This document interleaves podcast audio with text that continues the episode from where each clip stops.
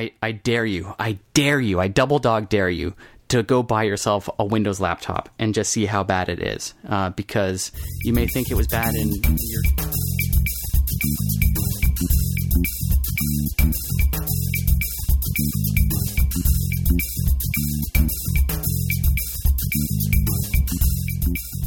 So, hey, everybody, welcome to episode 117 of the More Than Just Code podcast. My name is Tim Mitra, and I am sitting in Toronto, Ontario, and I'm joined once again by Aaron Vegh in Whitby, Ontario. Hi there. And we also have Jaime Lopez in Seattle, Washington. How's it going? And we have Mark Rubin down in San Jose, California. Hello. Alrighty. Oh. So, should we? I was asking if we had anything in the MTJC vault there. Ask MTJC. Uh, Greg Heo asks, you know this Greg Heo guy, friend of the show. Yeah. Some mm-hmm. one some one time host of the show. Next iPhone, anyway, Lightning yeah. or USB C? That's the question. What do you think, guys? The, these are the big topics that we all tackle.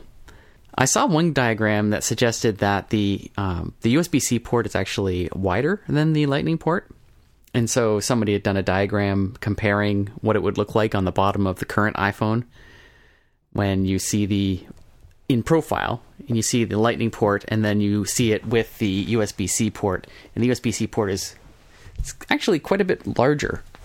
And uh, so, can you see Apple going to a larger port than what they have already? And the uh, the poop storm that would yeah. ensue if Apple were to change the connector again.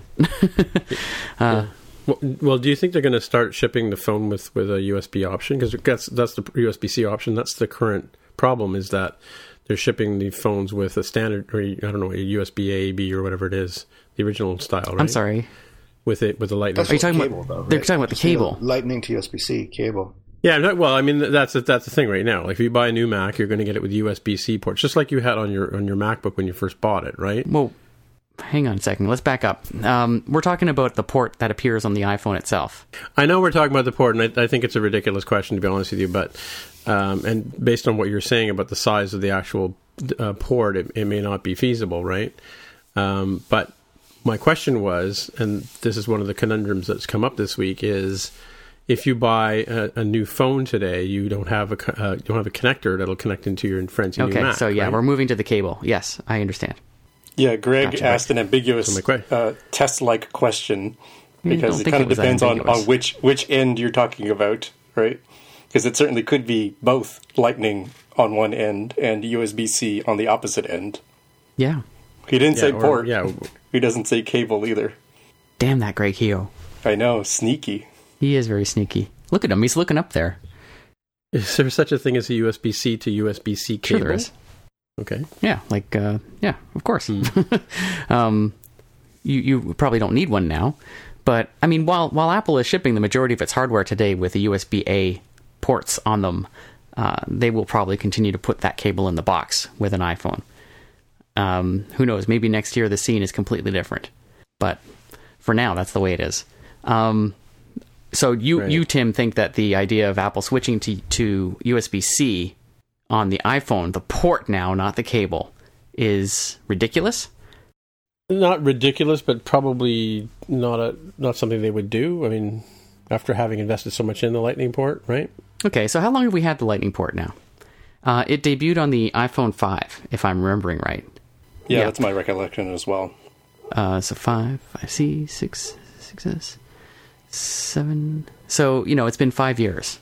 Does that sound about right? Five years, and yeah. Yeah. the 30 pin connector that we had prior to that, which debuted with the iPod, some version of the iPod, not the original one, but uh, that was around for about 10 years. Does that sound about right? Hmm, thereabouts. Yes. So, and then people freaked out over that too, of course, right? Um, but I think Apple yeah. is is sort of immune to the idea of customers freaking out over the th- changes they make. I don't think they care, and, I, and, we're going to get into that more later this show. So mm-hmm. Uh, mm-hmm. I don't think that's going to be a huge consideration for them. If I had to guess, I would say they should move to USB C in their phone uh, because I, I think it would um, centralize all their ports. If if every port that Apple shipped was the same kind of port, that would be really amazing. Don't you think? Like, get past the pain, get past the annoyance, and get past the dongles, and and look in that future where everything is USB C slash Thunderbolt three, whatever it is. Um, I think that's a really nice future. Yeah, I think that. Um, uh, what am I thinking? I don't even know what you're thinking, um, Tim. Well, no, I was going to say, well, you know, you mentioned the dongles thing, and that was the first thing that sort of popped into my mind is the idea of plugging an Ethernet dongle into, you know, the the USB C port on an iPhone, or even, uh, you know, a, a DVI dongle or something. You know what I mean? Because it's if they move to USB C on everything, then you know people will try and because as we've seen in the last week, people will try and plug all their dongles together and make these Rube Goldberg, you know, connectors. Okay, right? sure, they're they're pretty amusing when when they do that. Um, but I think even though I would agree it would be super nice if they just went ahead and switched to USB C and just standardize on something, or heck, even just standardize on the Lightning port uh, would be kind of nice and, and dandy. I think their weird choosing of this and that and the other in different cases is somewhat difficult to deal with. And if anything, I would think that they, to your earlier point, Tim, about the USB C port being on the phone side, being bigger physically is probably the biggest reason why Apple would not, given its current design philosophy, switch. Right? They are obsessed with thinner, thinner, thinner, and anything that makes it slightly larger, that's getting bunted. Like it's getting punted like real fast. It is true. Now I'm looking at my phone right now and trying to imagine the USB C sized port on it, and um, there would certainly be room left over in the current device's thickness, uh, but if you can imagine years from now, uh, they may run out of that space. So the Lightning port does give them more leeway in that direction. So that is definitely a point to consider. Smart Jaime. so, who knows though? Like, who can truly guess what Apple's going to be up to? I Don't know. I don't think anybody can, and I, I don't think. Um, I think we're we're as clueless now as we have ever been about Apple um, because they tell us so little, and uh, the signs that they're putting out there are so vague. And I think there is no better evidence of that than the MacBook Pro event from last week. I right, feel like right. we ought to get right into it. Do or do you want to FU on the AirPods? Because we did talk about the AirPods yeah, last week. Was do, there anything is that, else? Is that the only FU we have? The AirPod, the AirPod thing is super, super simple. It's basically the the uh, latest word is or latest rumor is that um, they're actually going to be delayed till January 2017, and that's based, I think, on supply in China, if not if I'm not mistaken. Some some pieces are made of unobtainium. That seems likely, unobtainium or you know, delayium. Is that an element? Can we call it that? yeah, cursed fate. So at least that definitely beats uh, indefinitely, right? So some some kind of date right. is better than indefinitely. Right. Um, I mean, at this point, it's it's obvious. There's just no way it will come out in 2016. At this point, if they delayed this uh, at this hour, um, I I don't know. Like it's I suppose it's possible that we'd see them in November, but December is just totally out of the question. Like nothing happens in December. Right. Apple goes away for Thanksgiving holidays and they come back in January 1st. That's it. Like, has Apple ever shipped anything in December? Probably not, seeing yeah. they close for close for a week in the in the at the end there. Um, so it'd be really hard to fulfill orders and things. So um, so last week, yeah, like you said, we had the event, and we've been, you know, I think listeners to this show, regular listeners to this show, won't necessarily be surprised by what we saw because we've been talking about the rumored OLED strip coming to the MacBooks and what possibly could it be for you know and we we guessed that it would be for function keys or some sort of programmable keys right?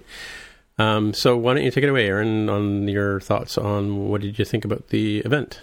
Okay um, first of all i guess my first thought about the event is that i think they were originally planning to do more than they did and my reason for thinking that is they had a lot of padding up front so we knew that this was a Mac event going into it. Uh, you remember the hype last week, the Hello Again uh, invite card, which suggested the Mac, but also suggested some kind of large revolutionary change to the uh, the Mac line. um, okay. Of course, that turned out not to be the case. Anybody who's uh, listening now knows very well what exactly was introduced, but it began with um, what I felt was uh, like a very almost insulting uh, amount of time spent on things that were not the Mac. Uh, Tim started with uh, an outline of the the latest news about the iPhone. Uh, nobody wants to hear about the iPhone here, man. um, the uh, the launch and uh, the watch uh, as well as the uh, run up into this the new features around Apple TV, which were an app that's US only. So like I just tuned Ooh. right out as soon as they started talking about it. I was like, oh, this TV thing is so US only. Uh, I don't even know how this is relevant to my life. um, but that's just me because uh, I've been well trained by Apple to to recognize US only features uh, when they are introduced, and uh, that's true. So who knows when this TV app will make its way to Canada, and even then, I cannot fathom uh, making use of it anyway. So it was really, I don't know. Um, I'm sure that some people in, inside Apple were working very hard on it, but I just don't feel like it was the point of this event. Uh, it's it's it might have been something, especially given the fact that it wasn't ready either. Um, I think it's launching in December. Mm-hmm. Uh, does that ring a bell? Because I, I, I, don't have it in my notes, good. but I, I do think they said December, something like that. Yeah. Wow, way to make a liar of me! Didn't I just like two minutes ago say that uh, they don't do anything in December? Didn't I just say that? well, to, to be fair to yourself, you, you said up. that they haven't shipped anything, and, and technically that's still true. okay, so we'll next time, next time true. you say, well, that one thing they shipped in yeah. December. But it was software. Does that even count? Nope. so, all right. Um, but it wasn't ready, you know. So like, what's what gives, you know? Like, okay, so let's back up here. Um, Apple uh, ostensibly was having this event to launch the new MacBook Pros and uh, those those new notebooks are, in my opinion, I think they're terrific. There, we've got a lot of people saying otherwise, but uh, I'll just give my opinion of it. I think they're fantastic. I think they're a really great uh, update to the MacBook Pro. Um, I put my order in for one that very day. Uh, it'll be here sometime late November, um, and I'm I'm really pleased about that. So other people have complained about that, and we, I hope we can get into it. Why people are complaining about it, but I'm okay with it.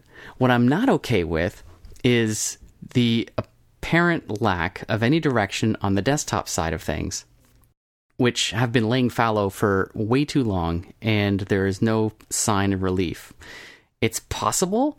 Uh, after the event, we heard word that there would be perhaps a desktop update in early 2017. Yeah, right. And if that's the case, may, maybe alongside these AirPods that, that will actually be shipping, if that's the case, then maybe I've got nothing to worry about. But right now, right now at this moment, I'm freaked out about Apple not shipping or seeming to care about the Mac desktop line. Um, and sort of one of the big things about it, uh, and we'll get into the features of the MacBook Pro, uh, the Touch Bar. Um, I would have thought that Apple would take that kind of functionality and put it into a new Bluetooth keyboard. You know that so many laptop users use their their laptops in desktop mode, right? Like That's plugged true. into a display and with a keyboard and a trackpad or a mouse or whatever. But there's just so many circumstances where notebook users are not using the thing as a notebook, right?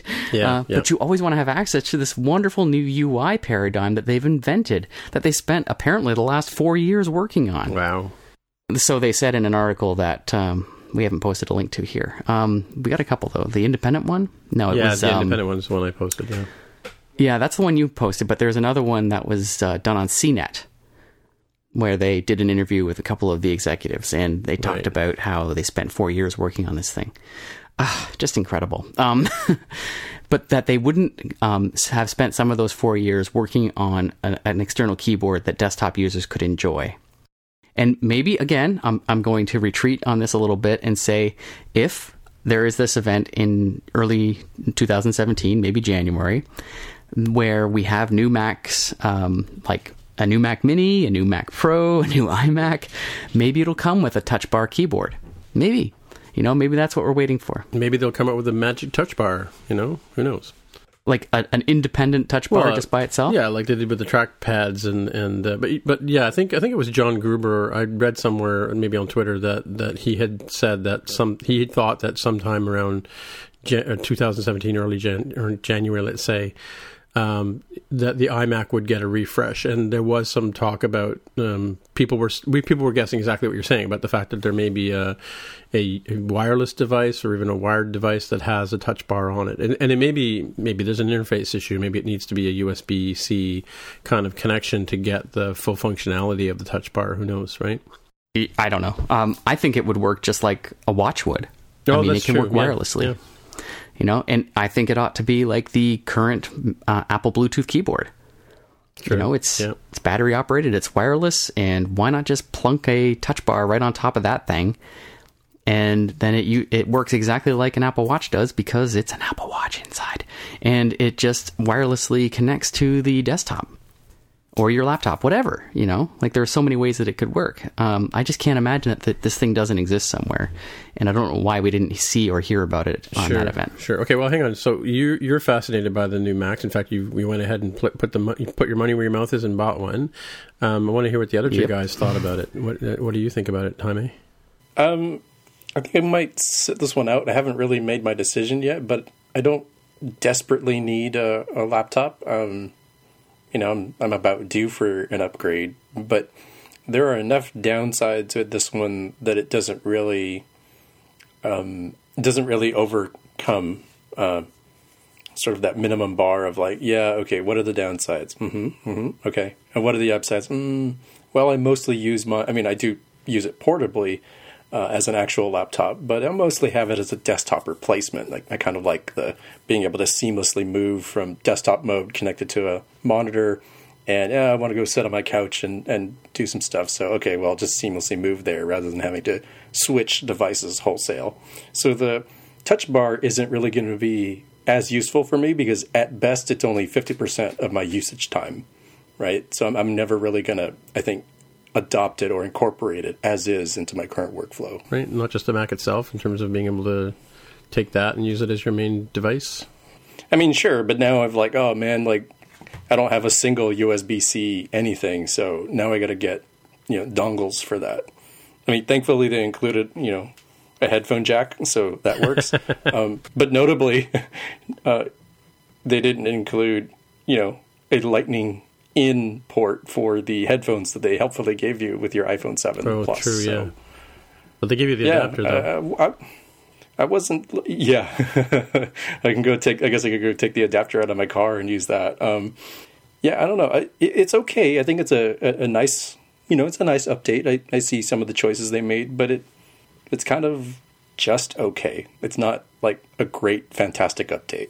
You know, it's not like the sort of thing that was worth waiting a year and a half for and and I think that's part of what the backlash that I've seen. That I think you know if they had regularly delivered uh, refreshes um, over the past year and a half or so, and and and refreshes of the other product lines, right. I think people would be less afraid of like, oh my god, if I don't get this one and I don't like this one, then it'll be another 18 months before this right, refreshes right. again and who knows what they'll do then right? Yeah. like you kind of feel like i can't wait a decade for this thing to refresh to something i want. Yeah. So i think people are kind of freaking out about that a little bit other than it being like yeah whatever the 2016 version sucks but i'll get the 2017 version. So mark what do you what do you think of the the macbook um, the new macbook with touch bar and oled? I know you've talked about using your mac in desktop mode right? Yeah i don't i don't really have any strong feelings about this either. Uh, I do use it as a desktop replacement, so with, with a with a wireless keyboard. So the uh, the bar, I don't know. I don't know if I would I would even use that.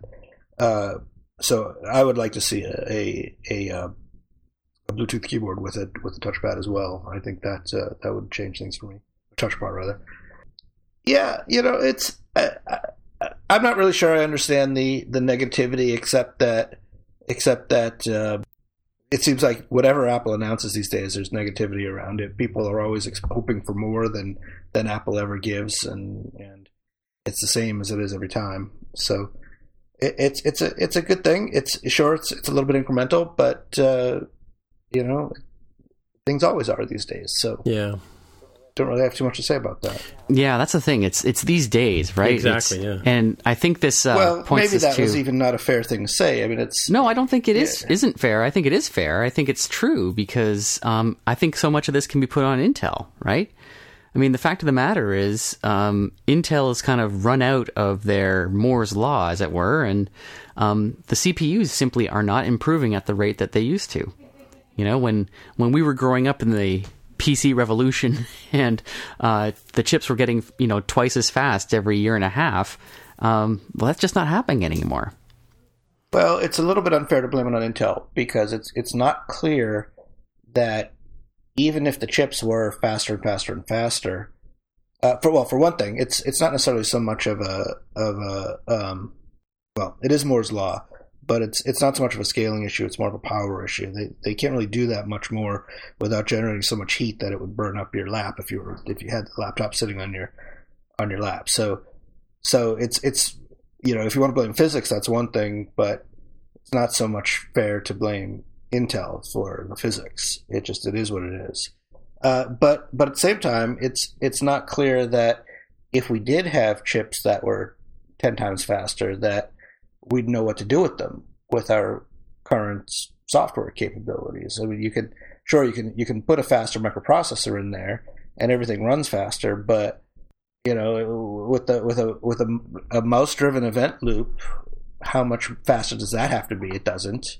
Uh, the graphics is already pretty good as it is. You know, if you had ten times faster graphics, yeah, you could make some slicker animations, but is that going to make you say, "Wow, this is the most amazing thing in the world"? Probably not. No. Are you are you suggesting, so, Mark, that like a an eight gigahertz CPU inside my Mac would go unappreciated? Yes. That's a that's a pretty profound statement. Yeah. I, I don't I don't believe that's true. Like I mean I, I recognize what you're saying about standard stuff like running a UI, like a window mm-hmm. manager, such as it is, but mm-hmm. um, there like you must have heard all the talk this this week about pro use, like this not being a pro machine, right? Um, and a lot of the things they're talking about are CPU intensive tasks like uh, compiling software and rendering video and processing audio stuff like that. Well, a lot of that, a lot of that is memory driven now, uh, uh rather than processor speed driven. Of course, some of it is processor speed driven, but but if you want to say that that you know the the 16 gigabyte gigabyte limitation is is crazy and it should have been 64 gigs by now, okay, I'll buy that. But you can't blame that one on Intel. I thought that's exactly who you could blame. Uh, I thought I thought Intel was the, the the ones who made the chipset that are limiting it to 16 gigs. No, Intel doesn't make the memory. No. No, but they make the chipset on the boards, right? So it's it's their their pipelines on the on the actual hardware that prevent there from being more than 16 gigs. That's what I read elsewhere, anyway. Mm, I don't know. Well, I don't know. I'd have to see that, but that doesn't sound right. I think okay. to interject here, I think what's happening is that there um, there are different I think chipsets available, but they would not have met the thinness envelope, nor would they have met the um, battery life envelope that Apple was looking for. So, so they could have done that, uh, and I forget which model. There's like a U model, an M model, and a couple other models that they could have used uh, to give you the 32 gig capability, but the battery drain would have been too high, is what I read in an article. Hmm. That sounds right. So blame it then on the battery technology, not on, not on Intel. I'm not trying to defend Intel here. I'm just saying it's not really. Oh, yes, you are, Mark. You're totally yeah. defending Intel. You love Intel. Yeah, you're going up to Seattle to marry Intel. Oh, jeez. what are you, 12? They're not in Seattle. They're in. Uh, they're in Santa Clara and Portland. Ah, right? damn it! See, he knows where they go back and fix that, Tim. He's been trolling them. Yeah, exactly. Ah, yes, he's stalking them. Mm-hmm. I see what it's all about. All right, now, okay, Mark. okay, okay. Mm-hmm, mm-hmm, mm-hmm. So it's funny. It's funny during that little talk there, you guys were talking about heat, and I remember I don't can't remember what it was, but I used to have one of those pads, or like it was like a metal pad that would sit underneath my on my lap because I had a laptop. I can't remember Power Power Max something or other that literally was trying to cook my leg because the battery would get so, or the I guess the CPU would get so hot, and the but the body of the thing was heat sinking. It might have been titanium Mac. I can't remember, but it was just it was brutal to work with. But it's true. I remember those bad boys. That's uh, they, they sort of spawned the whole lap desk industry. Yes, exactly. Yeah, yeah. Um, and there are even some you can still get these today. Uh, I've seen these for PC laptops, right? Which which have no such respect for their power envelopes. Um, they have fans in them. Have yeah, you ever seen yes, those? Yes, you still can get those. Yeah, lap desks sure. with fans. Yeah, that's astounding when you think about that. Okay, anyway, back on the topic here. Um, overall, I'm uh, I'm I'm much more uh, impressed by these laptops than either of the other uh, hosts of the show.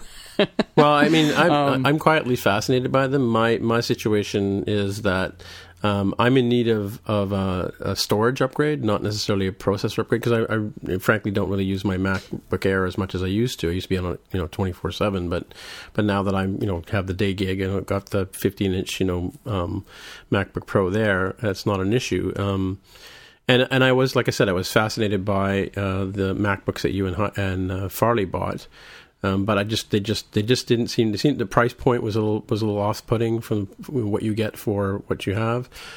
These Macs, you know, if I had to now that I'm thinking about it, you know, now it's personal dollars as opposed to business dollars buying these things. You know, looking at a three thousand dollar laptop because that's what it works out to in Canadian dollars for the model I would want. You know, I would want to get a, a half a terabyte of, of space at least, and I would want to get the max memory.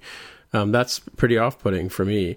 Um, although you know, definitely we'll be moving on to them at some point in the near future. You know, at work, right? But uh, depending on uh, how availability, right? Yeah, I mean, there's uh, a lot to kind of make you pause when considering buying a new MacBook. Absolutely, that's true. In any case, yeah. Um, my impression, though, is that there there are performance gains to be had uh, in this line. Uh, if not on the CPU side or even the GPU side, the storage technology apparently is quite a bit faster. Yes, so that. the uh, SSDs they're dramatically faster, which um, you know we've seen a lot of real world performance gains uh, from uh, going to faster SSDs. Uh, so that's something that's uh, always been improving. It seems like of any place in the computer, that's like the one spot where we do see a lot of dramatic change. Um, if anywhere, this is it. So um, I'm looking forward to trying that out. Um, you got to remember, like you know, uh, you you've mentioned a few times now, like the my my MacBook, my 12 inch MacBook, on which I record this.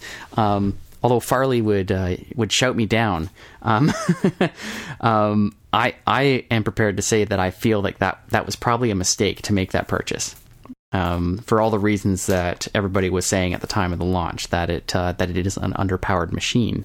Uh, it's definitely uh, been showing its age for me, and that's that's what's really driven me to get this new MacBook Pro because um, my my MacBook is really slowing me down, like, and it's it's painful. So I really feel like I have to make this upgrade. So let me ask you. So, let me ask you though. Sorry to interject, yeah. but uh, what percentage of time do you spend on your, your fancy 5K iMac versus your your MacBook? Is the MacBook the one you want to work on, or or the one you would you go to the iMac because you have to, in terms of speed? I just have the. This is just how I work during the day. I uh, work in the morning on my iMac. Uh, after lunch, I take my MacBook and I go to the coffee shop, and I work there for about three hours, and then I come home and I work for the rest of the day, like an hour or two, on my iMac again. And then uh, many evenings I work on my own things, and that is always on the MacBook, never on my iMac it's probably 50 to 60% either way. I'm not sure which. um, I think I might spend more time on my MacBook than on my iMac. Right, if I right. if I'm being 100% honest. So this will have a, you know, it, it is something I'm going to use quite a bit. Right. Quite a bit. Yeah. Um, and it, if I can back up just a little bit more, um, I'll I'll tell you the reason I got into the situation in the first place because I'd always been a single notebook computer user right? Uh, it was only with this this particular cycle that I went to a two computer system, right? Because at the time there were um, I wanted a thin and light computer that I could. Um, let me try to remember now. It was because Apple didn't have a large Retina display. The only way to get a large Retina display was with the iMac, right. which had the 27 inch version, mm-hmm. right? Um, but I also needed a computer that I could go places with because I do spend a lot of time working away from my desk, right? So there was no option at the time to have like a big, powerful, say, 15 inch MacBook Pro um, that I could plug into a display at my desk. Um, right. I don't think any 4 or even 5K displays existed at the time uh, when I did this. A lot's changed now. Mm-hmm. Um, so if if I were doing it all over again, I might just have picked up a 15 inch MacBook Pro and one of these really god awful looking LG displays. um, but uh, be that as it may, I really like my iMac, and I'm I'm I'm happy to keep it for a little while yet, uh, and then we'll see where things stand. But that's actually one of the things I want to talk about, like because I was talking earlier about um, my disappointment about the desktop line, and hand in hand with that, um, the the lack of announcements for any desktops, the lack of a, a Bluetooth keyboard with uh, the touch bar, uh, is also the fact that Apple has very clearly signaled that they are out of the display business. Hmm. And uh, I found that very upsetting, uh, particularly because, hey, they, they got, we're working with LG, they say, and they are now recommending that if you want a 5K display to work with your Thunderbolt 3 equipped MacBook Pro, that you can go to these guys, uh, LG, and give them $1,600 Canadian and get one of these 27 inch displays. I think it's the same panel that's sitting inside the 5K iMac, except packaged in this crap looking plastic frame with this crappy looking stand. Ah, kills me just to look at it. So for the longest time, NEC was making good displays for a lot of desktop users were using those back in the day.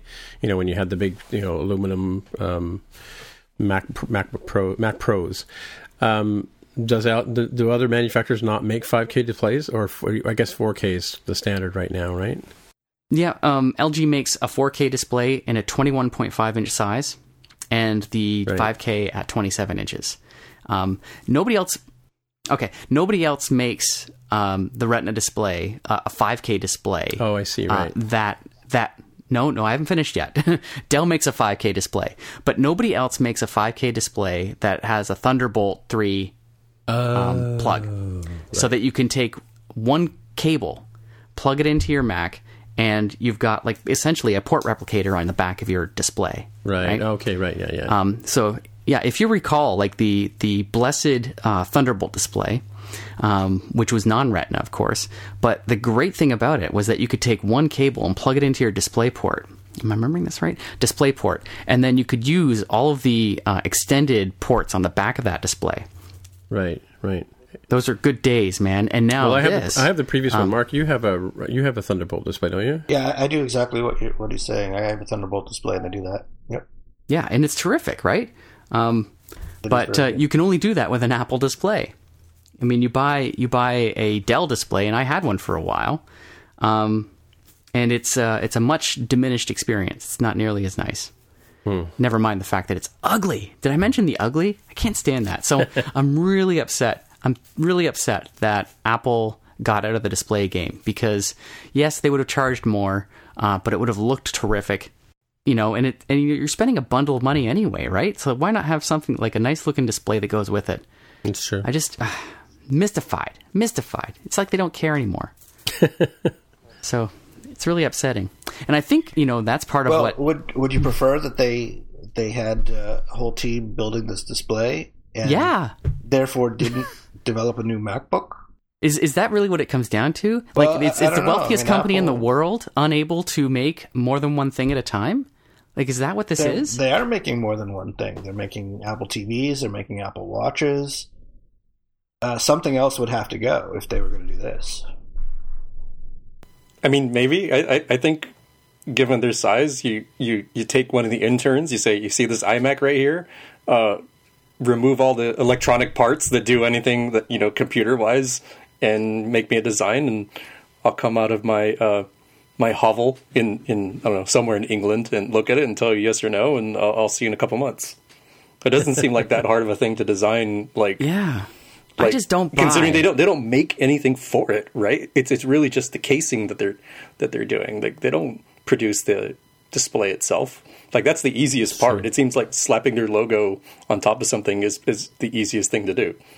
Yeah, maybe it was the sales. Maybe it was the sales of, of the displays that got them out of that game. Because I mean, for, you're right. For the longest time, Apple made the best displays. They had they've had all the cinema dis- display lines along the way. They never made the LCDs for those. They were all made by Samsung or Sony or you know uh, some of the Korean manufacturers. PC. Yeah, exactly. and you know even even the original Retina display in the in the 15 inch, they had two different suppliers, and one supplier was better than the other, and there was a shadowing thing, and re- it wasn't quite a re- Apple has never made their own display. No, exactly. But they like you're right. Never they've made, made the case, and, and to your point, you know they make them look nice. They make them look like the iMac in the case of the Cinema current Thunderbolt and the or previous Thunderbolt and the and the, the, cinema display that I have, which looks like an iMac but is not. Uh, just has USB ports on the back. It's so lame, and um, but they've all, but they always made they always chose the best you know uh, de- devices or displays to use, whether it was back in the Trinitron days or whatever, because they were always the best color managed displays.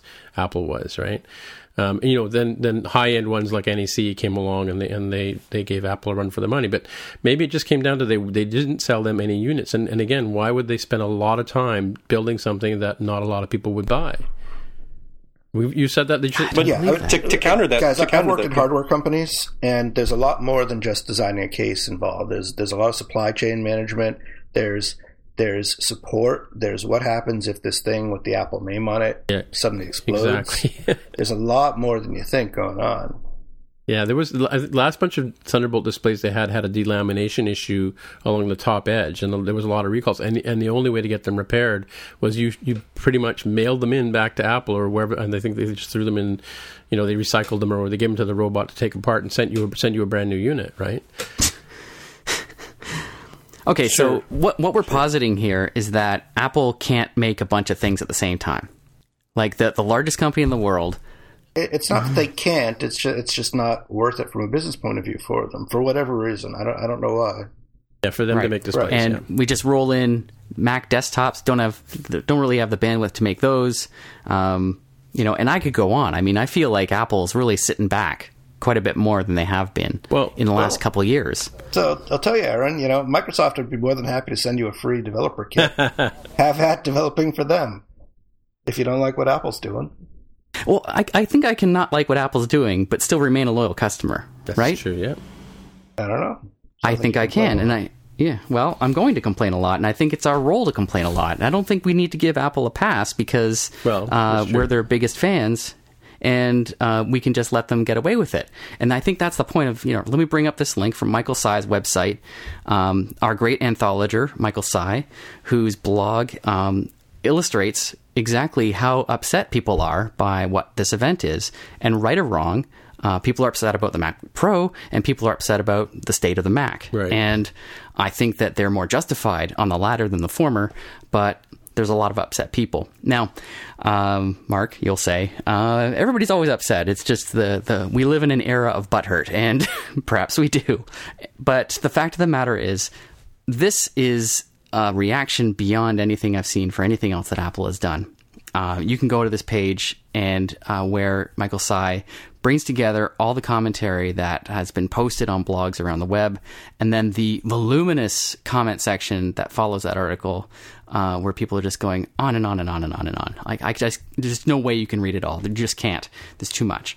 Um, there, there is clearly a reaction here they're not all negative statements. They're just statements from from pundits around the industry. But like you know, for instance, our our man Ben Brooks says, you know, Apple didn't launch a crappy product. They launched devices that are still the best option on the market. That could be argued, right? So um, absolutely, yeah, yeah. So that's actually I, I want to get to that point myself, but. Yeah, the, I think if you go through this this thing, I think you will find that the vast majority are negative. There are positive comments here, but the vast majority of these comments are negative. So the news story is people like to complain. Get it? Yeah, I mean, but they they are complaining with justification this time. Like there there are problems here that Apple needs to address if they want to keep their customers. Now, I am not going to be one of those customers. Like I know what it's like over on Windows Land. Oh yeah, and it's horrible. And I have no interest in going there. Um, and I think you just mentioned Ben Brooks. I think that was the point of his article. It's like, hey, you guys, if you think that Apple is is bad, uh, I I dare you, I dare you, I double dog dare you to go buy yourself a Windows laptop and just see how bad it is. Uh, because you may think it was bad in year 2000 uh, with Windows 95 or what the hell it was called, Windows 2000, right? What was the one that lasted a long time? I that would be XP. XP, thank you. That, that would be in 2001, I think, technically. Yeah, but, 2001. Uh, pretty close. Um, you know, it hasn't gotten better. That's the point. It hasn't gotten better. It's still bad and uh, you're in for a world of hurt if you try going over there. Uh, they did a great demo uh, in the in their uh, presentation last week, the studio, uh, the, the, Surface Studio, but at the end of the day, um, you've got that gorgeous hardware and it's running crap software. That's true. Um, and that's what I've found every time I go and, and, and play with one of those things. It's like, oh, right, right. Notepad, plus plus, and like all that garbage, just garbage. Don't want it. So don't worry, I'm not going anywhere. But oh man, there's a lot of unhappy people. Mm-hmm. Will this blow over? Yeah, probably. Yeah, I think so. I think so. I mean, it's not like they're producing road apples. They've done that in the past. I mean, you know, like I love the the the, the power uh, the cube, right? Um, G4 cube, the G4 cube. But yeah, it's it's on the road apple list. Yeah, it's certainly that was a road apple. Yeah. I think the uh, the Mac Pro is a road apple by that Currently. same definition. I think um, I think it was a mistake. If anybody bought it, it was probably a mistake to buy it. Um, it hasn't been updated. It probably will not be updated. Um, like there's you know some supposition out there, and I think it's reasonable supposition that they're going to do a have a redo on the Mac Pro. I really hope that's true, but um, you know they're they're not updating that thing. Yeah, I used a Mac Pro at, at, a, at a, previous uh, gig, and it, it, was it was pretty disappointing. Uh, it, it really wasn't that much faster than than my laptop, which was roughly uh, contemporary with it. I think it, yeah. it, it wasn't noticeably faster. The, re- the the reason we were using it was we were hoping to get faster builds out of it, and it and it turns out that uh, it's not the case because it's the because Xcode can't do builds in parallel, can't in do parallel, distributed yeah. builds, even yeah. if you have hmm. a if you have a, a, you know quad core or eight core, even whatever you got, Xcode's incapable of of working with that. So so it really wasn't any faster to to do the builds on that. Yeah, and it wasn't long before the iMac was beating it in single threaded performance. Yep. So you know, if you wanted a fast performing computer, real world, you know, where you know single threaded is what really matters, then you're better off getting an iMac. Uh, that was true around the time the Mac Pro launched three years ago. It's even more true now. So yeah, I can see well, that depends what you're doing. I mean, it's uh, uh, if you're doing things that, that can be threaded easily, X, actually Xcode should be able to do multi-threaded, but it's, but it's just not very good at it. Uh, if if it does it at all, but things like video processing or audio processing, those lend themselves very well to multi-threaded. Um, do you do you see a future for the Touch Bar as as a user interface paradigm for the Macintosh, the Mac OS? I, I do. I think it's an interesting interesting um, device, and we'll talk about it a bit when I get to my pick. But it's interesting from the point of view of uh, like you know I don't know if you've ever seen like video producers or sound producers where they, they have these overlays on their on their keyboards that show them where all the function buttons are. So there is a lot of um, utility in. You mean like paper cutout sort of? Well, things? yeah, they have these like silicon uh, things with printed, colored, coded keys. Oh yeah, you know, for yeah. Video okay, editing, and it's you. got all, or or even MIDI people. They have like you know you can play keyboard on your on on the, like you can play musical keyboard on a regular keyboard now. There's there it is mapped out there for MIDI, but and you know there's like even people who use InDesign and and you know Final Cut Pro and all that kind of stuff. They all have their you can buy these templates that lay over top of your screen. So they're taking that and they've they've moved into the hardware realm, and I think they're adding some functionality. And I think you know I, I made no secret of the fact that I was skeptical about stickers when they first came out, and I'm kind of skeptical about skeptical skeptical about this. However, wow, Tim, I do see I do see that. Um, that uh, the touch bar will have some utility for developers. Again, we're talking about the Mac developer world, and, and we're not sure what the state of that is in general, right? But um, in as much as people are adding stickers to their apps for, for just the novelty of it, I think people will start using uh, Touch Bar in their Mac OS apps, and eventually we'll start to see some interesting things. And I think it's kind of like it's too early to tell. You know, Apple was kind of demonstrating some of the things that they've figured out they can do with it, but I think it's too early to tell until it gets in the hands of developers and in the hands of people how it's actually going to use be used and whether it is going to make a paradigm shift in the way we use a, a laptop, you know, or, or a desktop computer if we get the keyboard like you're saying, right? So we don't know. Yeah, I think a lot of it's going to depend on that. Yeah, I'll ask uh, Jaime, as a resident gaming expert, do you think that this will change the way gaming is done? Because now you have potentially two touch interfaces, one for each hand at the same time. Hmm. I think it could be interesting for. Um, so the, the challenge with it in gaming is that it's not going to work too well for fast twitch stuff, right? That's why everybody use uh, WASD. You know, everybody knows the the key bindings, um, and, and people get very upset if you change sort of accepted uh, key bindings because you just want to be able to like feel your way through what you're doing Um, however, I do think it could be useful for um, auxiliary things. So if you're thinking of MMOs, you know, like a World of Warcraft or possibly um, MOBAs like a League of Legends, where you might want to have like, okay, here are like you know different command patterns I want to have. Like, hey, everybody, run back to the base, or you know, make sure you recharge, blah blah blah, or um, if you're doing single player, having things like um, you know, we're changing our attack pattern instead of an offensive pattern, we're going to use a defensive pattern, or we're going to shift left, shift right, that sort of thing, right? Something where you have a little bit more time, but um, essentially the sort of things, shortcuts for things you would have probably taken the time to write out on the keyboard, right? If you're chatting with somebody else, uh, like in a dungeon raid or something. Uh, that's where I would see it having the impact on, on gaming. Yeah, that could be pretty cool. I mean, I'm not into that at all, but I, I your little description there helps me imagine it. It's cool. Yeah, and, and so Tim, I, I think for me, um, I, I, think I think there's a future for it, but I don't think it's a transformative thing. I think it's a an additive thing that it's it's real nice to have it, but it, you're not hosed if you don't. Right? Um, I, I think of it like I don't know, like I, I on my Magic Mouse, I enable right click. Uh, it's not transformative, you know. Um, I could use the keyboard to do a lot of that uh, activity like an uh, animal with just a single click. Um, but I, I like having the right click because it's faster for me in the way that I use things. For things like hotkeys, where you have something mapped to some key on the keyboard and you have to remember which key was what. Uh, having the ability to just have it show up on the on the on the touchpad or touchbar rather, uh, labeled for what it was might be a nice thing. Yeah, that would make it a lot easier. Like I've I've tried several times to get into using um, AppCode for iOS development, but Ooh. my brain just hurts with the, the, different keyboard shortcuts, and I've felt you know like it's a bit too daunting to go in and remap everything to match Xcode's. But if there was a debug button, a run button, a clean the derived data button, uh, which I think absolutely should be hmm. mandatory, um, I would love that. Yeah, I'm still missing that clear the derived data button in Xcode. That's now gone. Point one or eight, whenever it was.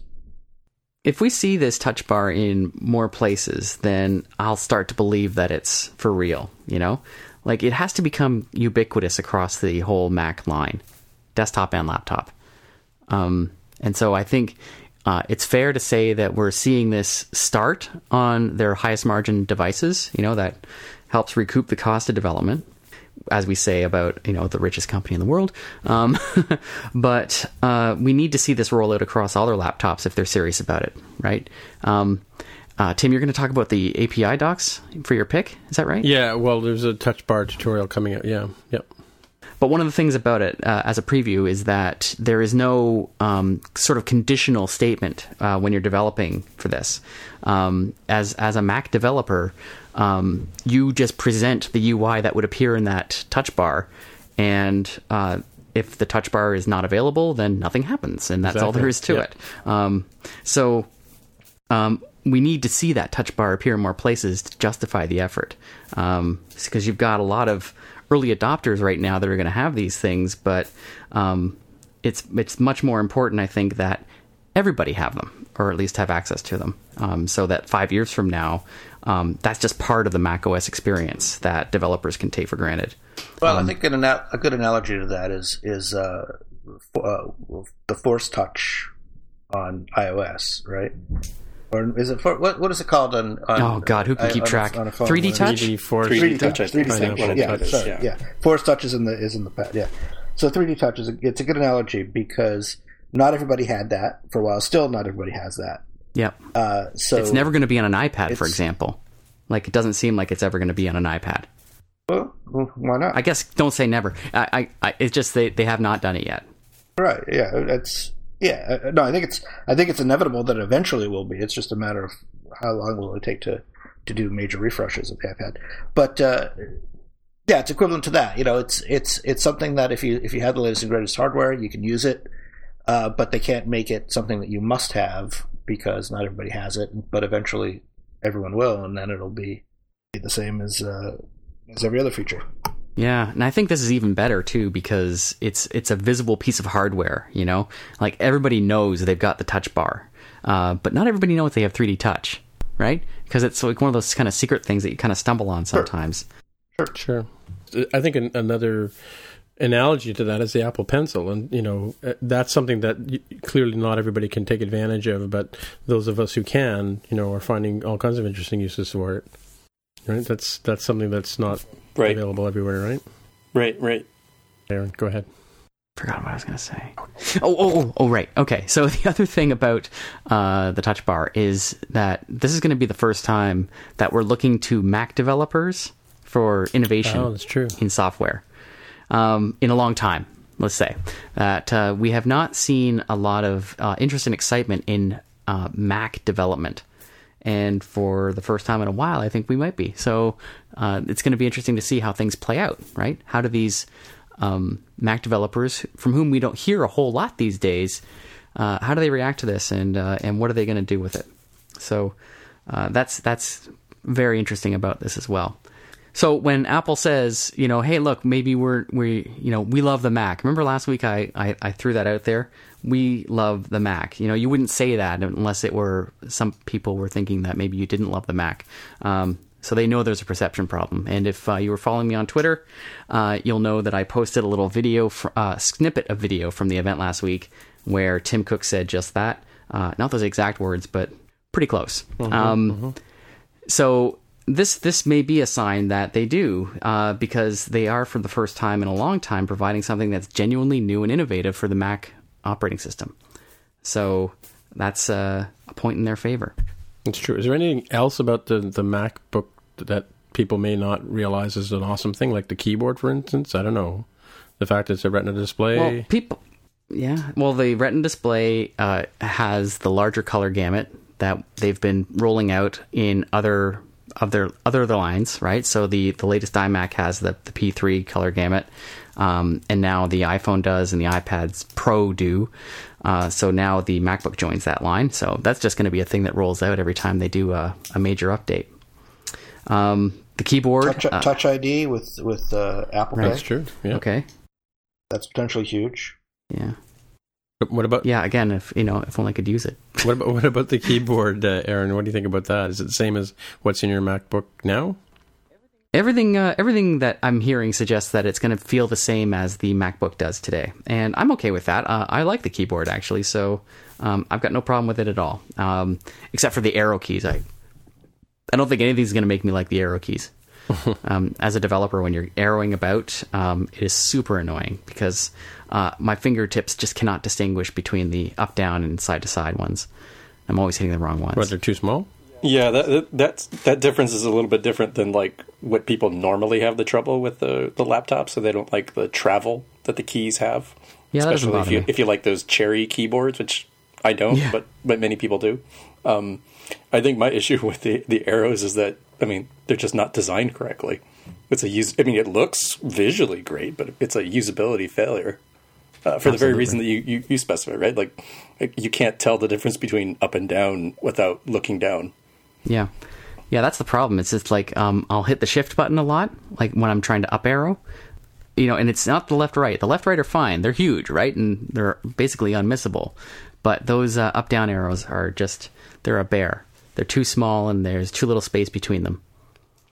So, not a huge fan. Not a huge fan at all. Uh, oh, hey, Aaron. Uh, yeah, Tim. This episode's also brought to you by Hired. Oh, yes. Searching for a new job can feel stressful, scary, and time consuming. Pushy recruiters try to sell you on roles you don't actually want, and job boards make you feel like you're throwing your resume into a black hole, never to be seen again. Sometimes you'll go all the way through an interview process just to find out at the very end that the salary offer or company culture doesn't match what you're looking for. But then there's Hired. Hired is the world's most intelligent talent matching platform for full time and contract opportunities in engineering, development, design, product management, data science, sales, and marketing.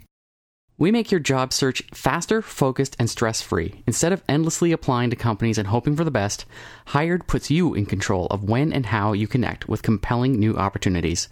After completing one simple application, top employers apply to hire you. Over a four week time frame, you receive personalized interview requests and upfront salary information so you can make informed decisions about which opportunities to pursue over a condensed timeline. Throughout the process, your dedicated talent advocate will have your back, providing unbiased career coaching to help you put your best foot forward with potential employers. Hired offers access to 4,000 and more innovative employers, including big brand names like Facebook and smaller emerging startups. The size and type of company you want to connect with is totally up to you. We help people find new opportunities in 17 major cities in North America, Europe, Asia, and Australia. Open to relocation? Just let us know. Your privacy and autonomy in your job search is of utmost importance to us. That's why Hired hides your profile from your current and past employers. The best part, it's always free for you to find your next job on Hired, no exceptions. We pay you to get hired. Today's listeners can earn double our normal $1,000 hiring bonus by signing up with the show's link. That's right, earn $2,000 for finding your next chapter on Hired. Just go to the URL www.hired.com slash more than just code. So this kind of, you know, all comes back to like the whole thing about um, these Mac Pros, MacBook Pros, sorry, are they a professional computer? Like, do they deserve the name Pro? Um, and that's that's actually one of the chief complaints leveled against it by all of these people in Michael Tsai's article. Um, because people are thinking about the, the 16 gig limit. Uh, they're thinking about um, the the port situation, which we haven't talked about yet. Not really. Um, not being flexible enough. No SD card slot, for example, for photographers who want to transfer photos from their cameras. Mm-hmm. Um, all those sorts of things that make the the MacBook Pro. Uh, really more like a MacBook Air, you know, with a super high price tag. so, um, I put a link here in the show notes, uh, a, a, blog post by Alex Payne. Is that he wrote this really wonderful blog post that has been on my mind. It's been infecting my brain for the past uh, for all this week. What pro computing could be is is the article, and uh, this is one of the reactions of many uh, for Apple's event last week. And what he's talking about is what it, uh, what opportunity exists right now in the market for what you know anyone's definition of a pro computer might be. And uh, I highly recommend you read this article. Argument he's making is that Apple and Microsoft both are sort of chasing a more consumery side of the market. Mm-hmm. Um, you know, MacBook Pro is not as pro-y as it used to be, and even the Surface. You know, you look at the Surface hardware, and you you kind of look past the dial and the and the pen and that giant tilting display, and what you really have is is is a very consumer-oriented, consumer-focused, uh, consumer-flavored computing platform. Not super powerful. Let's be honest, it's not. Um, but very glitzy, very cool looking. And given that these two titans of the market are kind of moving away from like sort of focus on high performance. Uh, there is sort of an opportunity that there's a moment in the market now uh, where he says, not unlike the one in which NeXT and Be emerged uh, back in the 80s, uh, where they saw um, this this opening for sort of high performance uh, specialized operating systems. And now we are in fact talking, and this is what Alex's point is: we're talking about building like a brand new computing platform from the ground up. And there's this one paragraph where he he walks through what he and a friend of his did in collaborating on building such a platform, becoming obsessed and going through journal articles and designing a motherboard, sourcing components, writing the beginnings of an operating system, building an entire tool chain, uh, thinking about what the platform would be like for users, what kind of uh, frameworks there would be, um, and you know, imagine that just imagine that, what that would be like in the year 2016. Starting a brand new computer platform uh, is an astounding feat of audacity, I think. Mm-hmm. Or at least it feels like that to me. Um, of course, you know, given that he's revealing all this, uh, they abandoned the effort because life interceded. And frankly, uh, one of the features of being a professional computer user is that you've got to stop fantasizing at one at some point and just pick up the tools that are available to you and just get your job done. Which is not untrue, um, and that's what we're all going to do after we're done complaining about this MacBook Pro. is that we're all going to shut up and, and get back to yeah. work and and go buy one and open Xcode and get your marginal, marginal computer uh, performance improvement, or maybe none at all, who knows, and uh, get back to work because at the end of the day, that's what we do with these things, right? We do our jobs and uh, we spend all our time talking about it. Yeah, I also linked an article that I found today uh, by uh, where the Independent we talked about mentioned earlier, where Phil Schiller talks to them um, about some of the things that Apple's doing, and you know, it's really, you know, if you really want to know what Apple's thinking, the closest you're ever going to get is, is to look at one of these interviews and see what people are talking about when they when Apple answers these questions. But I found some interesting things in there that, you know, for instance, like the US the SD card. SD card is huge for me, not because I'm a photographer, but because I'm a 3D printer but because I need that to write to write to my, my memory card to be able to feed my printer. So that's an issue for me. But then again, I'll just go get a dongle and do it through an SD card reader kind of thing. But he was pointing out that, and this is where Apple sort of the, the things we don't think about, or where Apple's thinking future wise, is that many cameras now have Wi-Fi built in, or have a wireless method for transferring files back and forth. And you know, I can tell you that all day long. You know, every day of the week, I do something by AirDrop. You know, where I'm I'm you know wirelessly transferring files from my from my um, my phone to my Mac, either at work or at home. So I mean, I'm already starting to use the diskless society. I mean, I mean, I have a USB disk drive downstairs that I use maybe once or twice a year or the year. But you know, so we we complained about when they took the drives away from us, the optical optical read write drives, right? Um, but have we used them recently? No. We're all we've all moved into the cloud or Dropbox or you know some of us using thumb thumb drives, but. It, they've made it so convenient to move things around we don't need these ports. So you were you were going to touch on the ports, I think, yeah. Aaron, right? I was I was about to say I can't even remember the last time I used one of those thumb drives. Whereas I used to use them every day. Yeah. But when's the last time? I don't know. It's been a long time. Everyone is wire is wireless. I now, think I spend more time looking for the thumb drive than I do using it. Yeah, exactly. Yeah. Hmm. SD cards are a thing that were useful at a time, just like everything else. They were useful at a time pro users use them because they were the best thing available. But in let's say two years from now, they certainly will not be the the best thing available. It's true. Yes. So if, if Apple's building computers for pros, they should be looking at what the pros are going to be doing in the in the couple year time frame ahead. And I think that's what they are doing. I think that's my point. Ago. I think they are yeah. doing that, right? Yeah, yeah. No, I, I'm, I'm agreeing. I guess.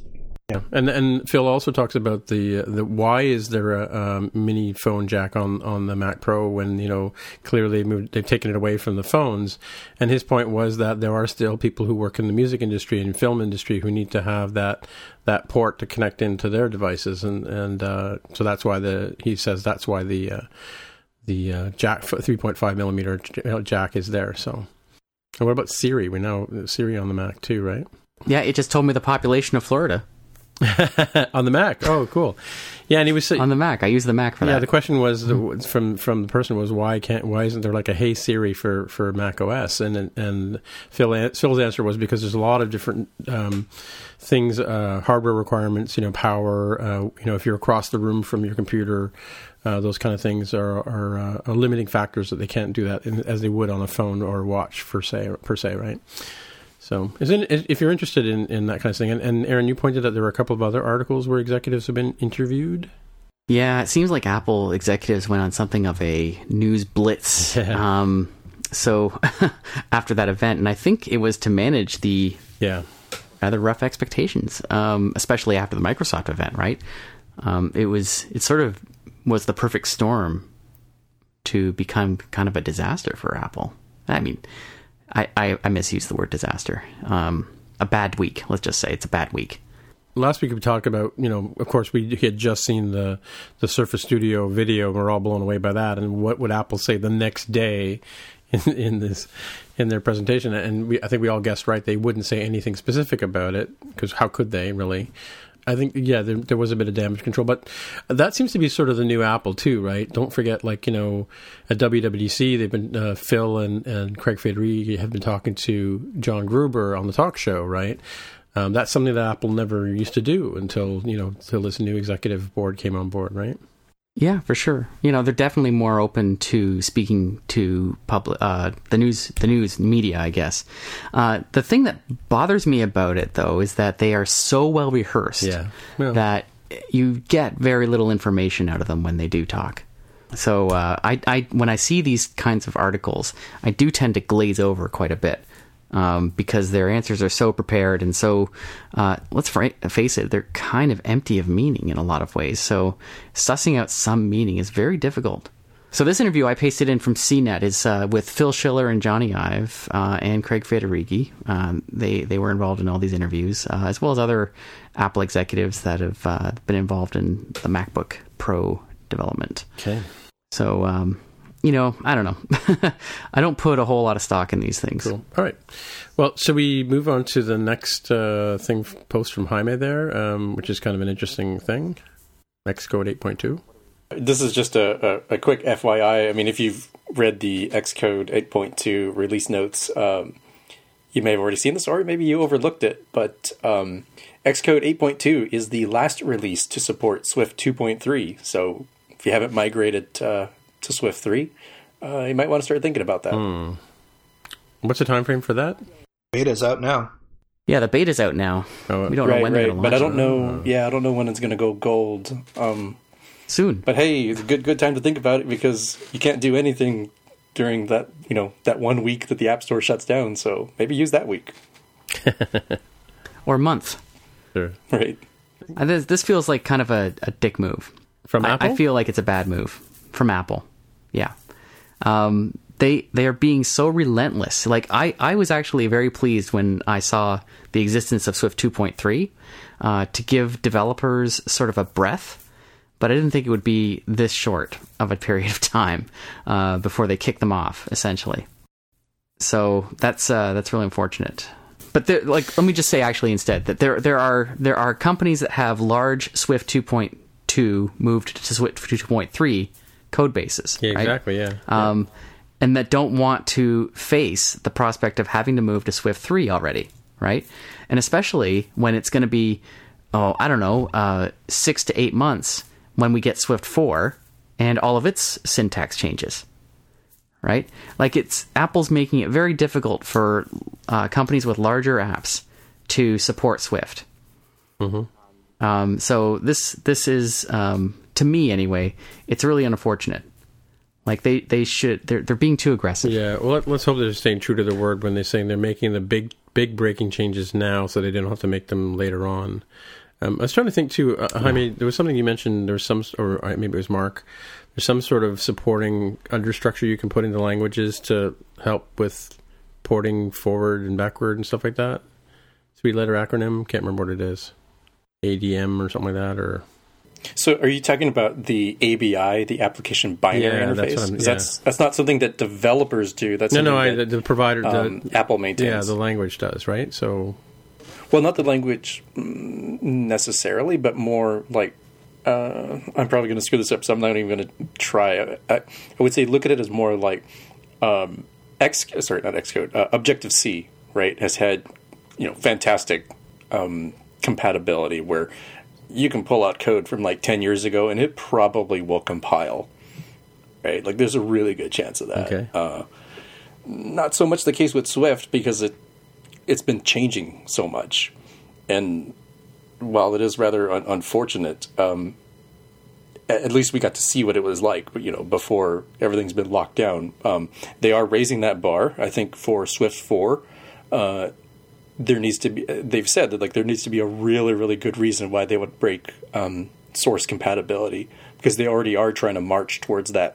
You know, once we lock down these these hooks, that you know, when the compiler turns something into um, binary code that actually calls into the system and says, "You verily, uh, you know."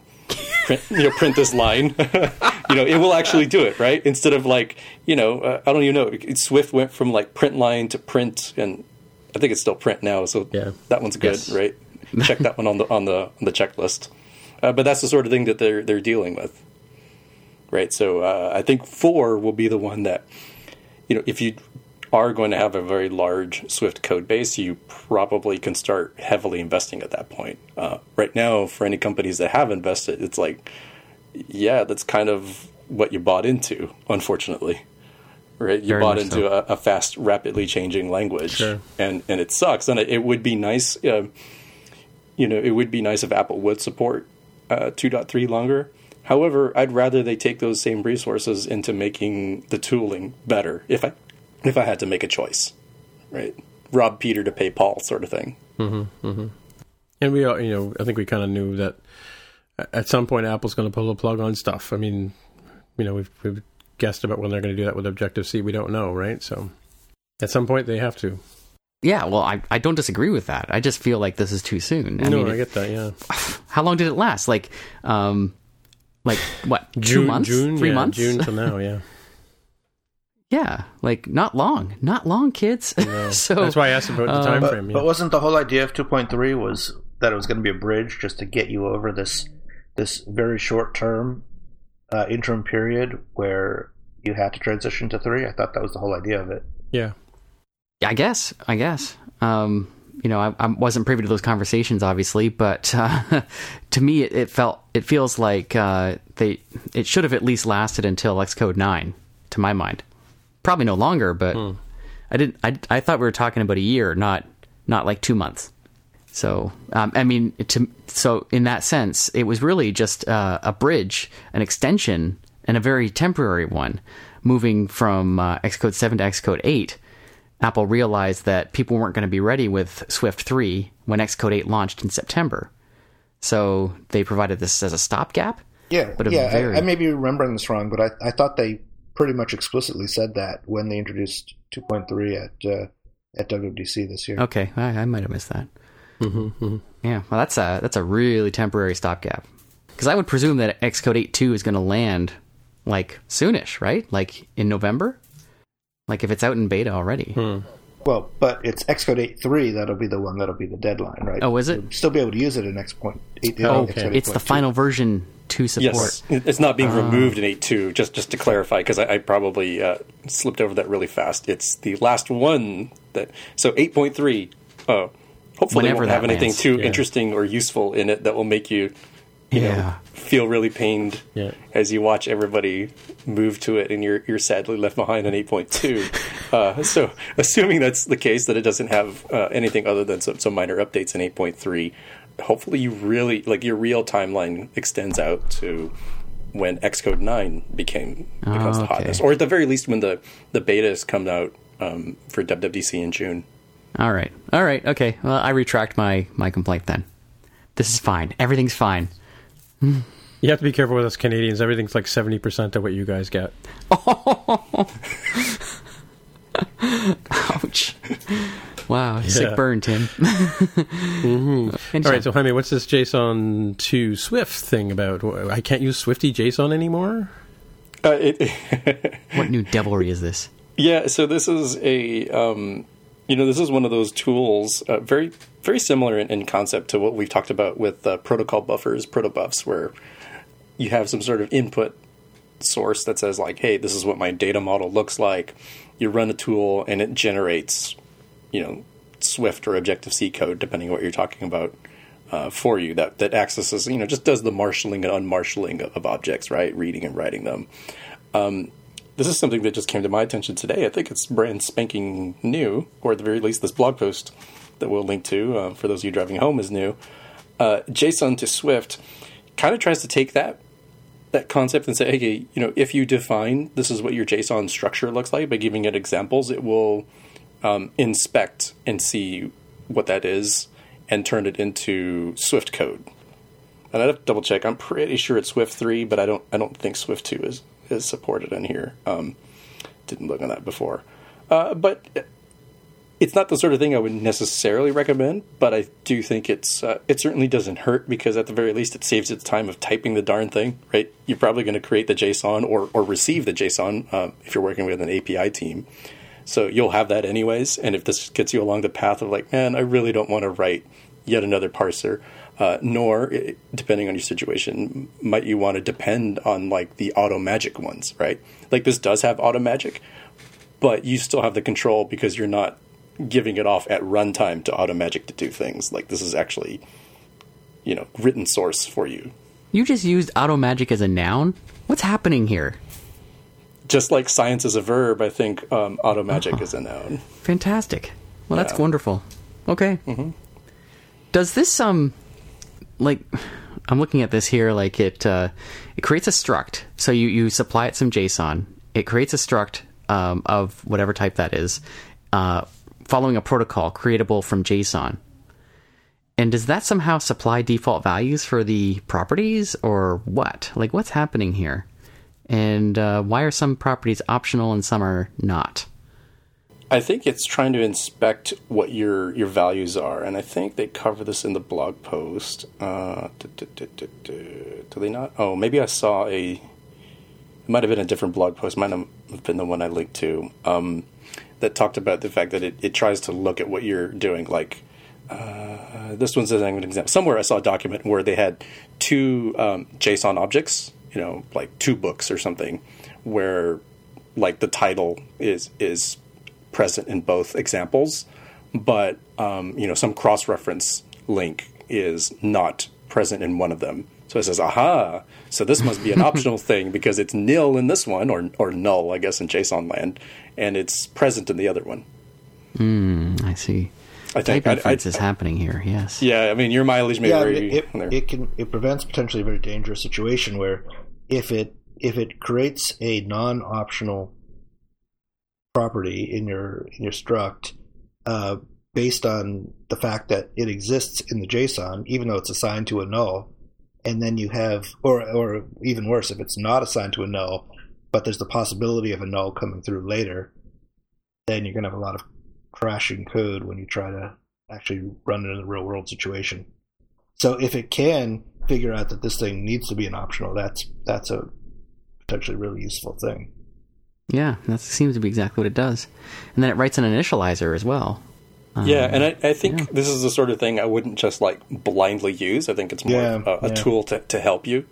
Um, because you would have to do the same, if you were writing this by hand, you would have to make the same sort of decision on that anyways, and, and, at least have the knowledge of what your data structure is going to look like. And this doesn't, mm. you know, change that fact, uh, especially with the way that uh, JSON is very loose. Like there have been other attempts to create uh, schemas, and there's probably ten different uh, solutions I've seen for that. Uh, that's one of them. There's like ten others that are out there, um, and I, I, think you know if you're going the JSON route, you're going the route of uh, a lot of flexibility, right? It's it's not quite as strict as something like um, XML with XSD or, or protobufs might give you. So uh, that's a different engineering trade-off. So this isn't going to to, to change that. Uh, hopefully, it, it, catches something. Like, oh man, I didn't even think about the fact that that should be optional. But it's not auto magic for that part. Scam Just auto magic. As an aside, it, it's I've only written one or two uh, API receivers. I guess is the way you would uh, call it, right? Where, where an app that, that uses an API and has to has to uh, interpret structures coming through from the JSON. But I've just started to making everything optional. So if you have a if if in in these recent ones that I've done, any object that comes from a JSON at some point, I make every property optional. Oh yeah, for sure. I agree with that. Mm-hmm. Yeah. Yeah, you it's can't assume anything. The only way to be safe. Yeah. Um, and the, the approach that Protobufs takes, and we've spoken about this on previous shows, is that um, it, it is, is kind of similar to JSON to Swift in that it, it does generate uh, a Swift file, a Swift model file, uh, based on a specification that you write in the protobuf format, as it were. And uh, it uh, does type inference, I believe, to create default values for every property in your model object so that uh, you don't have to actually treat them as optionals in that case because it either has the value that comes from the server, from the JSON, um, or it's got a default value of that type. Um, and I kind of like that. Uh, again, I haven't really had a chance to play with it too much, but uh, it does seem like it would simplify things quite a bit. Now, if we could only get it to auto generate the core data model, yeah, uh, at the same time, mm-hmm. then we yeah. then we'd have something. Then you'd be cooking with gas. Yeah, huh. it's completely possible. There's, of course, there's really no reason why it couldn't be done. It really just has to generate a .mom file. What else do we have here? That's well, we it. need to get you off to bed, so we should do our picks soon, right? Yeah, I think so. I think we all have picks too. So this is like the the second half of the show is going to start now. all right, Aaron, what do you got for that us? That was a sick burn, my friends. Right. yeah. mm-hmm. uh, my pick will be short and sweet. Um, do you guys use Paint Code? Heard of I've Paint Code? Used it in past, yeah. Mm-hmm. Sure. Mm-hmm. Okay, so Paint PaintCode is a sweet little Mac app that allows you to create graphics. And ideally, you create graphics for your Mac and iOS applications. And what PaintCode does is it provides this drawing tool and it generates the core graphics code that you can literally copy and paste into your app. And so instead of having PNG or PDF um, image resources, you've got your illustrations generated by code instead, um, with all the performance gains that you can have uh, by doing that.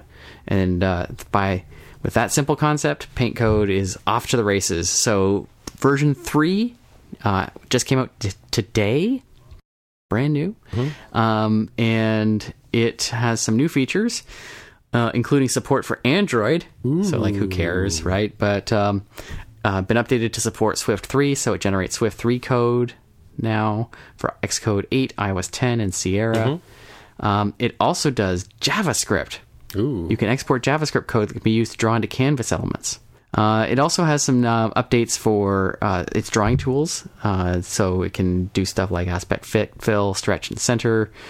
It also has a telekinesis mode. This was previously introduced uh, in an earlier version, I think version two. Yeah, we talked about that on this. the show a while back. Yeah. Ah, yes, that's right. Yeah, uh, that's basically where you can see your output on um, an iOS device while you're developing on your Mac. Sure, and tweaking it. Yeah. Yeah. So really super sharp app. Um, obviously, much improved over the years, and uh, so it's available now, and you can buy it for yourself for 138 dollars Canadian. This is a real app real money. And if you have an earlier version, they have they have an update offer as well. I think it's twenty dollars off or twenty percent off. I can't remember which one. Uh, so Paint Code three now available. Links in the show notes. All right. So Jaime, what have you got for us? Yeah, my pick of the week is an app called PipTube, P-I-P Tube, like YouTube, which, funny enough, is a way to watch YouTube videos on your home screen uh, using the picture-in-picture mode. You might ask, why is this even necessary? It's like, well, guess what? YouTube doesn't support that uh, for very good reasons. Um, no, they're not. Well, the good reason. Oh, sorry, good reasons, reasons, Good reasons from Google's standpoint, not good okay. user reasons. All right, fine, uh, fine. But thankfully, thankfully, some fine individual or individuals, I'd failed to look up who has created this app. Uh, we'll have the link in the notes. Uh, has created this app that uh, lets you do that by just simply like copying the YouTube link, um, they've got a nice handy dandy uh, today extension that you can just you know tap right on there. It, it pulls it right off the uh, clipboard, and you can watch your video and you can um, shrink it off to the side and have it in that picture-in-picture mode, um, overlaying on your your iPad. Uh, and if you're somebody like me, you're you're wondering like, okay, well, why would I want this? It's like, well, because sometimes um, I might want to have like that true multitasking experience uh, while I'm consuming media, right? So I might be wanting to watch something like, let's say, like a baseball game on the big screen. So I'm not using my Chromecast, right? Because I'm watching like the actual live TV.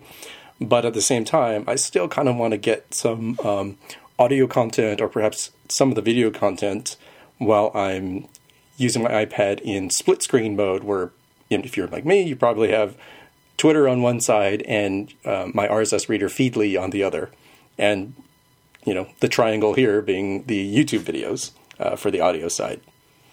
So it's a really really niche thing. This only handles YouTube videos, it doesn't handle Vimeo.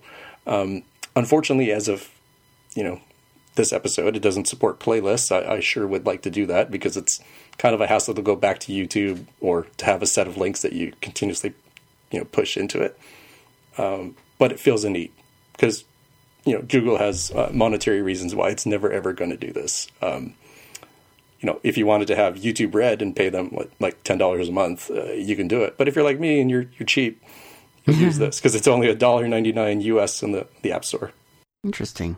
This, uh, you know, you you said that uh, you didn't know who made this thing, and uh, you know, there's no credit at all on this web page that you gave a link for like no sense. But but if you go to the iTunes page, you find that it's Jesse Kurrinen is the developer behind this thing. Yeah, way to go, Jesse. Hmm. Yay, Jesse. So just funny, he gives himself no credit on that site, and uh, he's he's the author of an, a few other apps as well, but nothing you've ever heard of. Oh, Buffer. Buffer Editor. Does that ring a bell? Hmm. It's a code editor for iOS, uh, iPad, and iPhone. Hmm. Kind of cool looking. It's all black, so of course it's nice. okay. Neat. Thanks, Jaime. All right, Mark, uh, what have you got for us today? So I've been spending a lot of time lately uh, working with uh, things like the Accelerate framework in Swift. I've mentioned that a couple times already. Uh, and True. The most the most notable thing about that is that it's it's built on top of a bunch of underlying C uh, C functions as the API. It was like that in Objective C as well, and, and when it made it over into Swift, uh, it's it's the same thing. And so it uses the way that Swift handles uh, C uh, functions of that type using things like unsafe pointers and unsafe mutable buffer pointers and things like that. So there's a lot of that. I mean, everywhere you look in this API, there's there's all sorts of, of, of these pointers and, and very strange looking closures to use them, and, and it's it's a, it's a little bit uh, confusing when you first look at it because it's really not like anything else that you see in, in Swift. So uh, also at, at the same time, the documentation, the Apple documentation on it is is let's say limited at best, both in the hmm. Accelerate documentation and the the general Swift documentation on, on how to use these pointers. So I, I spent some time when I started looking around to see what was available uh, to to get started on this, and I found, I came across a a, a site, a web page, a blog article uh, that uh, is kind of an introduction to how to do all this stuff. It's a little bit old, a couple years old, but it, it's uh, it's a good place to start if you want to get a handle on on what all these pointers are and what are the different times to use them. So the link is in the notes uh, if you need to know the stuff. Granted, not everybody will, but if you need to know the stuff, it's a good place to get started to learn about. Yeah, there are some APIs that you run into that require unsafe mutable pointers be passed to them. So I've had to pretty do much, it a couple pretty times. much, in, yeah, pretty much anything that's that's built upon a C API that takes a pointer hmm. to have that. Right, so you're using it with the Accelerate framework, but I think like Core Audio has a ton of uh, C-based yes. APIs, so that's probably Absolutely. another place. Yeah, yeah. Yep. yep. I'm yep. trying to remember which one I had to work with that caused this. It wasn't either of those two though. Like Core Bluetooth or something, perhaps. No, not Core Bluetooth. Yeah, no. SQLite, maybe.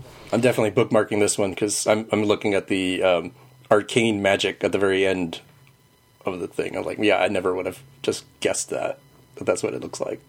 All right, Tim, hit us. All Amaziograph right. me. Well, actually, I wasn't going to talk about Amaziograph. I was going to talk about. Ah, sick burn. No, it is an amazing app, though. Um, but no, I was going to talk about uh, the uh, touch uh, NS Touch Bar tutorial that's come out on Ray Wenderlich today. Um, you know, a mere six days after it was announced uh, or came came to light. And what it is is is finally it's a run through of uh, the uh, NS Touch Bar um, framework with uh, things like NS Touch Bar items and gives you a real quick introduction. Uh, it's a short, short little app they've written here, which is just basically like a, a rating app where you you know can you, you know, stars appear and you just you know one two three four five stars and plus minus and uh, in a little travel app that they've built. Um, so if you want to get your feet wet in, in what you can do with uh, the touch bar, um, and and again how to use the touch bar in the simulator, or not simulator, I guess in the Mac OS environment. Um, you basically need to you need to up, update your Xcode to 8.1 and your OS 10 to 1012.1, which I neglected to do earlier today, but because uh, I got a whole bunch of surprises when I tried to run the app. And it's just a quick run through of, of what the different parts of the touch bar are going to be. You know, a, where the escape button would normally be is sort of a system button area. Uh, in the middle is the app region where you have control over what you can lay out there. And on the right hand side is uh, control center or control strip kind of stuff where you have like your volume controls and color controls and, and how to get a hold of Siri and that kind of stuff. Um, yeah, so if you're interested in just a quick little tutorial on what the touch bar could do for you in an app, it's I recommend this tutorial. It's kind of cool. I like that this tutorial does not include the whole start a new project in Xcode. No. Name it, yeah. save it to your hard drive. This uh, has a sample project to get you started, and it gets you uh, right in there yeah. with um, a basic application that you would then add the touch bar support to. Mm-hmm which is nice. And of course, it would not be a Ray Wenderlich article if it didn't have those hand drawn, weird looking people There's is there a name for them? They're they're um yeah I, I forget who they are, but they're like rage memes or something like that. I don't know. There there's a uh, yeah, if you yeah. yeah yeah there's a whole bunch of those that that, that have been taken on a whole life uh, and their own sort of flavor and dialect in the the Ray Wenderlich articles. Yeah, yeah, they're they're sort of ubiquitous. yeah. I always forget. I always have to ask them what they are. I forget. Yeah, and just a, just a quick one. I'd heard about Amaziograph on. Um, uh, by Tammy. And one of the things I'm fascinated with is the sort of I, I, work in I've worked in screen printing in the past, and a lot of screen printing there's a lot of repetitive work where you you have like stop what we call stops along the table, and you lift the screen up and you push it against the stop, and then you move it, and you create repeatable patterns. There's a lot a lot of used in fabric and stuff like that. And if you're familiar with you know mandala um, um mandalas and work of MC Escher artists, this is a kind of cool app for the iPad. Um, you don't need to have a pencil, but it works really nice with a pencil. And um, they have different grid examples, so you can do um, like um, repeated circular things, and it's just it's just cool to sit there and play with. And it's super nice to make a design and uh, color it in real quick, and and have things. If you're designing a tile floor, maybe, or you want to do something funky for a background for Christmas, it's kind of uh, it's a Amaziograph, and it's like Spirograph, if you remember back in the day, just sort of fun to play with, right? Ooh, I love that thing. Yeah, yeah. So it's it's kind of a it's it's cool. Yeah, spirograph, man, that was awesome. Mm-hmm. well, this is kind of the same sort of thing. Like sometimes you have like hexagonal. Sometimes uh, everything goes to a center point, and as you draw, it automatically reflect, reflects the drawing that you're doing in the other tile areas. So you get these kind of yeah, nice repeating yeah. patterns real quick. You know. There's a couple of uh, videos online. Uh, some I thought someone I saw it on Twitter, and that was I was reminded of it because Timmy had re- recommended it to me one day, but I forgot to to look it up and follow up. There you go, Amaziograph. With Amaziograph, everyone is an artist. Everyone. They haven't seen me yet. Oh, you'd be surprised, Aaron. oh, I think I would be, Tim. Pleasantly, perhaps. Download it, run it. iPad melts. Goes up in smoke. yeah. Alrighty. That's not going to work for me. Well, that's it. Okay, I guess our work here is done. It is, sure. So, hey, Aaron, if people want to find you on the interwebs, where would they look? Go to Twitter at Aaron Vegh. All right, and uh, Jaime, if people want to find you? Also on Twitter as at Dev of the Hair. And Mr. Sorry, Dr. Mark Rubin, where would they find you?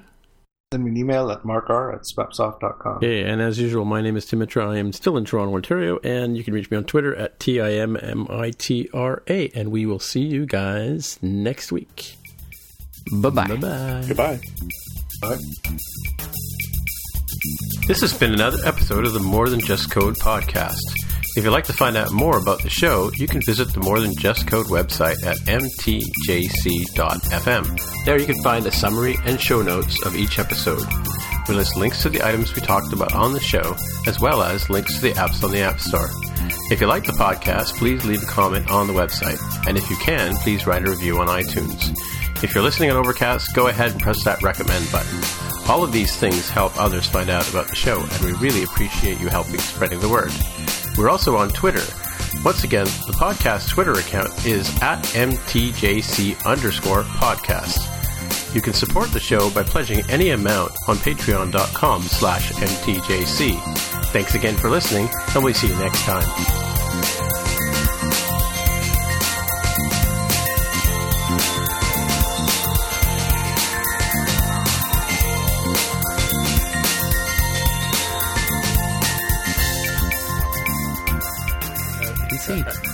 We we butt. have been responsible for many iPad pencils being bought last week, and lots of good shout outs on the Nebo thing that we talked about. So yeah, my wife's very interested in that too. Commission? yeah, dude, is there like a referral program? we should put referral well, links. So so not only and so I so I quoted the MTJC bump in in my reply, reply to uh, Anthony Lawrence again because he he thanked us again for mentioning the product, but also Corey, my friend Corey, who wrote Cat Paint a thousand years ago, the only cat with lasers, and he added the stickers, and he's been featured this week uh, by Apple in their sticker store. So there's another MT, MTJC cool. bump, right? Nice. Yeah, so we're running the world, man. We are. We are. So what are we going to recommend this week? Fantastic. Amaziograph? I don't know. For sure. Maybe. You never know. Something with the pencil. Mm-hmm. It's the future. Or not. I mean. All right, guys. Well. Yeah. Yeah. we will talk to you later. Uh, yeah, for sure. All right. See you guys. Actually, Mark, see you um, you tried out the MathPad, right? The Nebo MathPad or the MyScript? I did. How, I How did. Yes, yes, it was great. Uh, it works pretty well. Uh, basically, you you uh, it gives you a little sketch pad that you draw on with your finger, and you can draw uh, write out equations, and it does a pretty amazing job of translating them into first a, a typeset form that you can just look at, you can cut and paste, uh, or it will generate LaTeX or or uh, what is it, Math ML code. I think it's Math ML, but uh, you know the one I'd be interested in is, is the LaTeX.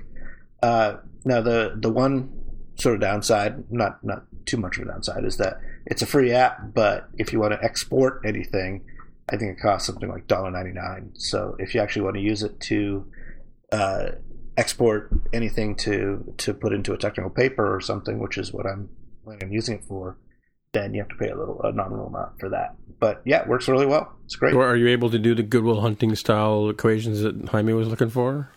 What are those? like the whole the whole whiteboard, oh, sorry, blackboard. The whole blackboard is filled with with the equations. Yeah, and, and and Will Hunting goes up to the board and just erases it and starts filling it in. He's like the janitor in, in the school. Oh yeah, that's what it's for.